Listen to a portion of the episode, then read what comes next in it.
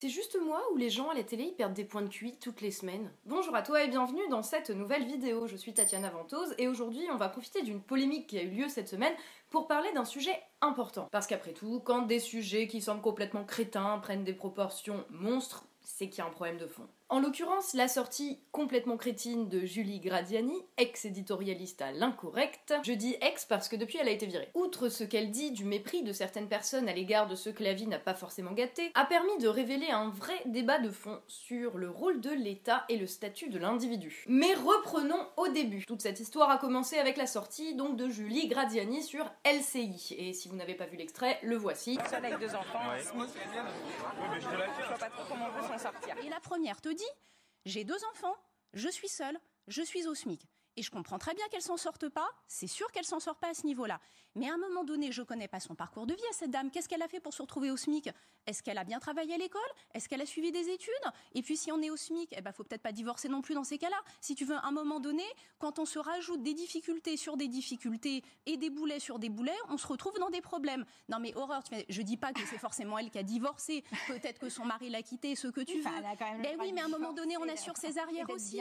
Non mais peu importe, je veux dire à un moment donné, il faut prendre sa vie en main, il faut arrêter de se plaindre. Évidemment, il n'a pas fallu très longtemps pour que ces propos déclenchent un tollé. Il est d'ailleurs probable que tu aies bondi de ton siège en les entendant. Et c'est bien logique, ça veut dire que tu es une personne normalement constituée qui reconnaît non seulement le mépris, mais en plus la déconnexion de certains à l'égard du monde réel. Et oui, nous les gens normaux avons tous été confrontés à des situations difficiles où il a fallu se donner du mal pour s'en sortir, et nous savons bien que quand on ne réussit pas, bah, c'est pas forcément parce qu'on n'a pas bien travaillé à l'école, que parfois le chômage, la maladie, le pas de bol en fait nous tombe dessus et que bah c'est pas notre faute. Ça paraît même hallucinant d'avoir ne serait-ce qu'à le rappeler, mais bon, cela étant, les propos de Julie Graziani ne sont pas du tout anodins et ils ne sont pas sortis de son petit esprit d'éditorialiste qui pense qu'elle s'est faite toute seule à la force de ses bons choix. C'est bien plus profond que cela. C'est en effet le discours que l'on pourrait qualifier de dominant, cette idéologie qui s'est imposée dans tous les aspects de la vie à partir de la deuxième moitié du XXe siècle. Ce mythe de l'individu qui serait seul aux commandes de sa propre vie, pour qui le contexte ou les événements, tout ce qui lui arrive, sa pauvreté, sa richesse, sa maladie ou sa bonne santé, tout cela ne serait que le résultat de ses choix. En résumé, selon cette idéologie, si t'es pauvre, c'est que t'as fait les mauvais choix. La meilleure façon de se payer un costard, c'est de travailler. Cette idéologie, devenue la norme dans nos sociétés, trouve ses racines dans une sorte de calvinisme à l'anglo-saxonne, dont les tenants sont persuadés que si tu réussis dans la vie, c'est parce que tu fais partie des élus de Dieu. Arrête de rigoler, c'est vraiment ça. Mais ça, c'était il y a longtemps. Sa version ultra, elle, est née dans les années 50, dans l'esprit de quelques théoriciens, économistes, qu'on a appelés les disciples de l'école de Chicago. Tu as peut-être entendu parler de Milton Friedman, par exemple. Dans les années 50, à une époque où il passait pour de véritables illuminés. En effet, après la Seconde Guerre mondiale, le consensus idéologique dans le monde occidental était plutôt un État fort, chargé de protéger ses citoyens, en leur assurant un filet de sécurité en cas de coup dur. Les politiques de redistribution des richesses de Roosevelt pendant la période appelée le New Deal aux États-Unis, ou la création de la sécurité sociale en France en 1945, et au Royaume-Uni aussi d'ailleurs, ou encore la nationalisation de nombreuses entreprises comme Renault, juste après la guerre, témoigne bien du fait qu'à l'époque, personne ne remettait en cause l'idée que c'était à l'État de s'occuper de ce type de biens d'intérêt commun comme les transports ou la santé. Les économistes de l'école de Chicago, eux, voyaient les choses complètement différemment. Pour eux, la loi de l'offre et de la demande devait faire loi, et l'État devait se rétracter le plus possible pour laisser la main invisible du marché réguler la société. Ça veut dire en fait que tu laisses les choses se faire, que l'État intervient pas et que t'espères que les trucs vont se réguler tout seul, et faire le tri entre ceux qui réussissent et ceux qui ne sont rien, en se rappelant que si on n'est rien, ben c'est parce qu'on n'a pas bien travaillé. Cette idéologie, d'abord confinée à des milieux universitaires, s'est petit à petit imposée dans la société pour devenir hégémonique. Ça veut dire qu'elle est dominante, elle est partout et tout le monde est grosso modo d'accord avec, sans même se rendre compte qu'il y a peut-être une autre manière de voir les choses. Ce qui est un peu ironique là-dedans, c'est que cette idéologie est devenue hégémonique, donc grâce à des politique, et donc grâce à des gens qui avaient profité du consensus étatiste de 45 pour grimper les échelons et se retrouver aux commandes de la société. Et là je parle bien sûr de deux personnalités politiques qui ont été déterminantes dans l'imposition de ce nouveau consensus idéologique, à savoir Ronald Reagan, président des États-Unis de 1981 à 1989, et Margaret Thatcher, première ministre britannique de 1979 à 1990. Pour ces gens, la société n'existe pas, Margaret Thatcher dans le texte, il n'y a que des individus, les uns contre les autres, en compétition dans un immense marché où les plus forts réussissent et deviennent riches. En conséquence de l'arrivée au pouvoir de gens totalement acquis à cette nouvelle idéologie, dans les années 80, il y a eu d'immenses vagues de privatisation, de ventes de biens nationaux, comme les chemins de fer anglais, à des actionnaires, et c'est le déploiement de la financiarisation de l'économie qui a eu lieu dans le monde occidental au cours de cette décennie. Difficile aujourd'hui de nous représenter à quel point ces politiques de retrait de l'État des domaines où il était jusqu'alors très très présent, à quel point ces politiques étaient révolutionnaires. Pour Reagan, on parlait de révolution conservatrice. Car pour les gens de ma génération, cette idée selon laquelle l'État n'est rien d'autre qu'un boulet, une entrave au développement d'un libre marché, ça c'est ce avec quoi nous avons grandi. En ce sens, Julie Graziani, née en 1978, n'est jamais que le vecteur d'un discours qui est typique de son époque, sans aucun recul, pensant qu'elle pense, alors qu'elle ne fait que réciter la doxa dans laquelle nous avons tous été élevés. Mais cette idéologie qu'on a appelée néolibérale, elle n'est pas sortie de nulle part non plus. C'est que dans la première moitié du XXe siècle, les idéologies qui ont dominé la politique dans le monde occidental n'étaient pas ce qu'on peut appeler des idéologies individualistes, bien au contraire. Qu'elles soient de gauche ou de droite d'ailleurs, ce qui dominait, c'était les théories dites collectivistes, c'est-à-dire les théories qui ne concevaient l'existence de l'individu que en termes collectifs. Les masses. En résumé, tu n'étais rien d'autre qu'un élément d'une masse à comprendre uniquement dans ton rapport à la société et pas en tant que personne avec tes espoirs, tes ambitions, tes peurs ou ta personnalité propre. Le fascisme en Italie, le nazisme en Allemagne et bien entendu le communisme en URSS, ces idéologies-là ne s'embarrassaient pas de considérations individuelles. La société n'était qu'un ensemble de rapport de force entre des groupes sociaux. Peu étonnant donc que, vu l'enfer absolu que ces modèles où l'État décidait de tout ont donné, eh bien les théories qui prenaient exactement le contre-pied de cela aient eu pignon sur rue dans la deuxième moitié du XXe siècle. Notamment du fait qu'en plus l'URSS a quand même duré jusqu'en 1991 et que depuis bien les années 50 on savait exactement ce qui s'y passait. La faim, les pénuries, les goulags. Le collectivisme globalement c'était pas super la joie. D'où le fait que nos sociétés à nous ont pris fait et cause pour l'exact inverse de cela. L'individu au-dessus de tout, qui s'est fait tout seul, qui ne doit rien à la société ni aux autres, et où progressivement les impôts sont devenus des charges qui pèsent sur l'individu au lieu de contribution à l'effort national, et où l'administration est devenue synonyme de bureaucratie absurde et aveugle. Ce qui, vu les circonstances, n'est pas vraiment tout à fait faux non plus.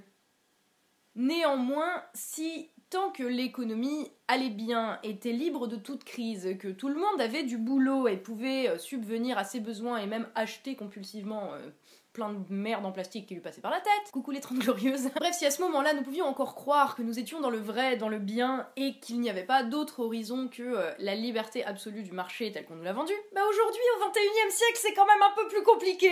Parce que quand même, depuis que les États occidentaux ont organisé leur propre désengagement, leur propre faiblesse, et en France on continue encore aujourd'hui, cette semaine on vient de privatiser la Française des Jeux parce que selon Bruno Le Maire, ce n'est pas à l'État de s'occuper des jeux d'argent. Je vois bien à quel point là c'est un point de vue idéologique et pas un point de vue pragmatique, genre de quoi on a besoin, mais on va y revenir. Bref, visiblement, la main invisible du marché n'a pas très bien fait son boulot. Sois maudite, main invisible! Et oui, parce que dans des pays riches, comme le nôtre par exemple, les inégalités, la pauvreté ont explosé. Je vais pas vous redire à quel point il y a des gens qui ont du mal à finir les fins de mois, et puis c'est pas non plus comme si on vivait dans le spectre d'une prochaine crise financière qui risque de compromettre nos capacités à survivre et qui sera sûrement pire que celle de 2008, 10 fois pire, et qu'on nous demande encore des économies et de se serrer la ceinture parce que l'État il a plus d'argent, mais qu'en même temps il se débarrasse de tout ce qui lui rapporte, comme la Française des Jeux, alors bon,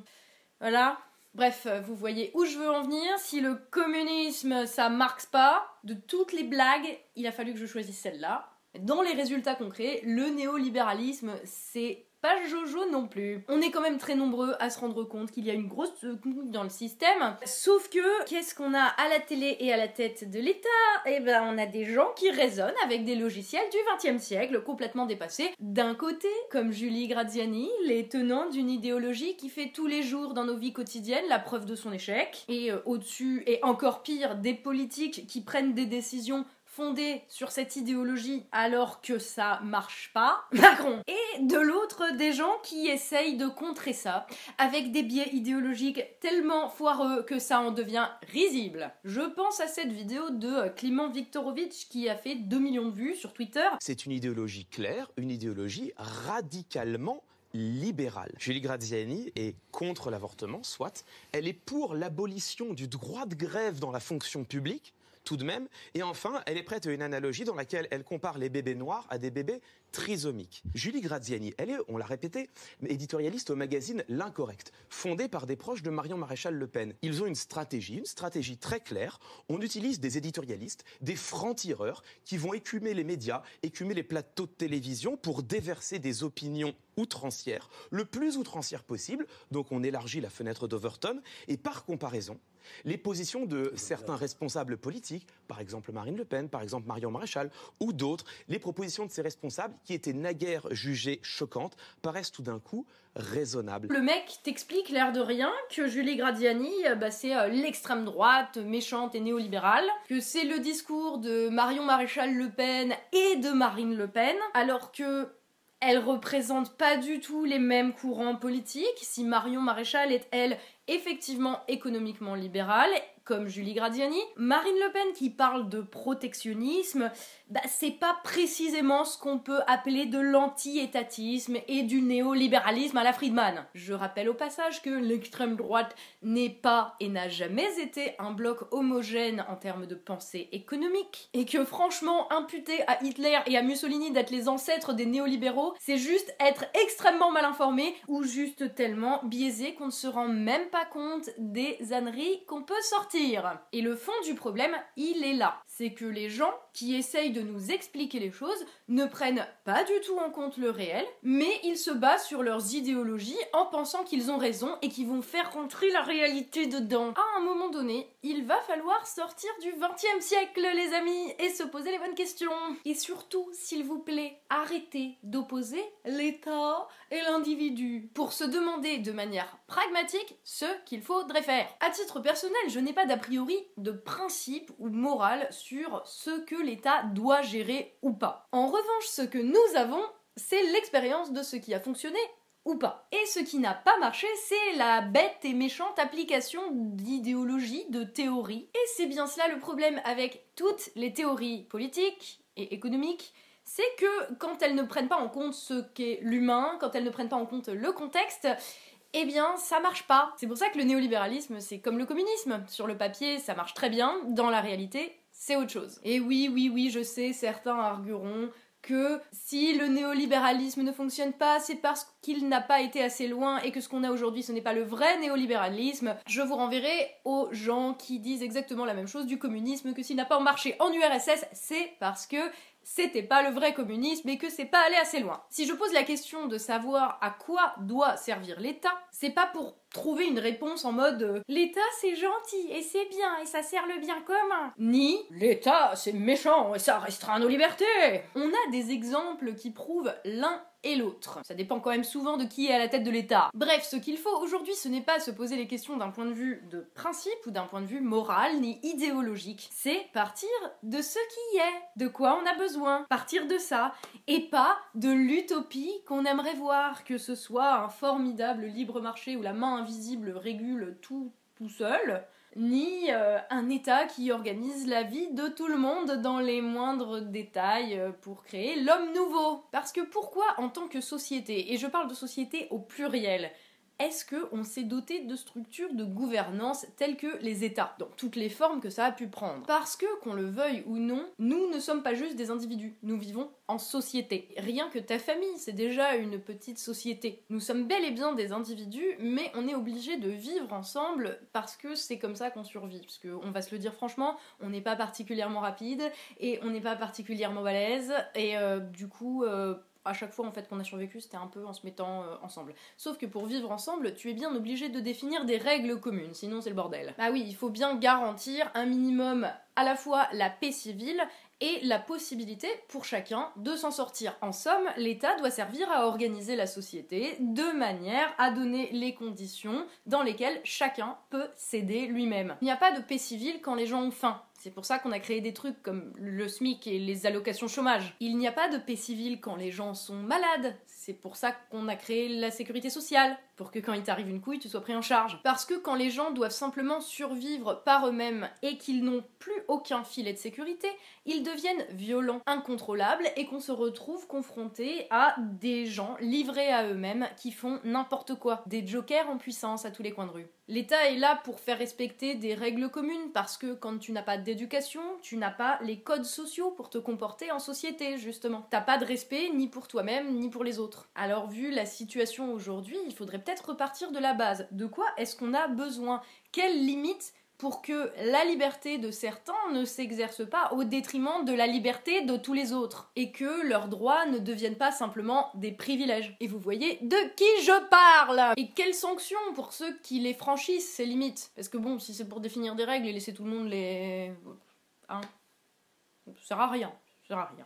Et ce sont toutes ces questions auxquelles il faut qu'on revienne aujourd'hui. Parce que justement, les idéologies qui nous ont été léguées par ce 20e siècle de merde ne nous permettent pas d'expliquer le réel. Et par définition, si elles ne sont pas capables de l'expliquer, c'est qu'elles ne sont pas capables de le comprendre, et donc de le changer là où il y a besoin de le changer. C'est pour ça que dès qu'il y a quelqu'un qui parle à la télé, t'as l'impression que c'est de plus en plus décalé par rapport à ce que tu vis. Parce qu'ils sont dans un autre monde focalisé sur le fait de défendre leur modèle, leur théorie, en disant « ouais, j'ai la vérité, c'est la meilleure, etc. » Parce que pour les Julie Graziani de service, la réalité, le monde réel, c'est pas de vivre ou de survivre au quotidien. Non, non, c'est avoir raison dans la grande bataille idéologique du XXe siècle. Sauf qu'en même temps, malheureusement, les gens qui prennent des décisions basées sur les idéologies du XXe siècle nous affectent quand même directement, concrètement au quotidien. Alors on n'a pas tous les mêmes opinions, les mêmes points de vue sur où sont les limites,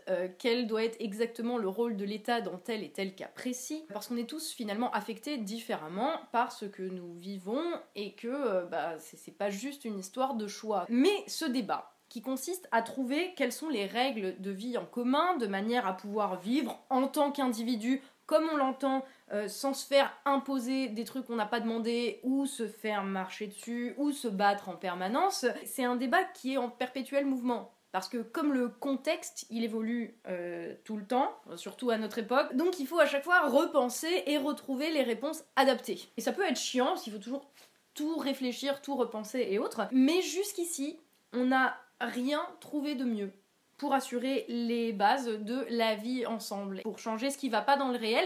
Malheureusement, on n'a encore rien trouvé de mieux que ça, on n'a rien trouvé de mieux que la politique. Je sais pas si, vu le contexte et vu les porte-voix qu'il y a aujourd'hui, c'est rassurant, mais nous n'avons que ça. Investissez le débat public, portez le monde réel dedans. Merci d'avoir suivi cette vidéo, n'hésite bien sûr pas à la partager si tu trouves que j'ai dit des trucs un petit peu intéressants, n'hésite pas à venir me donner ton avis dans les commentaires, dis-moi ce que tu en penses, où sont les limites, quel devrait ou quel ne devrait pas être le rôle de l'État. Je serais ravie de lire ces échanges, par contre je te préviens, je fais pas de modération, donc... comportez-vous comme des êtres humains civilisés, montrez-leur aussi qu'on est beaucoup plus civilisés qu'eux, voilà, quand on débat. N'hésite pas à t'abonner à la chaîne si ce n'est pas déjà fait et à activer la petite cloche pour avoir les notifications, etc. etc. blabla de youtubeurs. Je remercie les tipeurs qui me permettent de faire ce boulot, je vous dis à la prochaine dans une nouvelle vidéo, d'ici là, prenez soin de vous.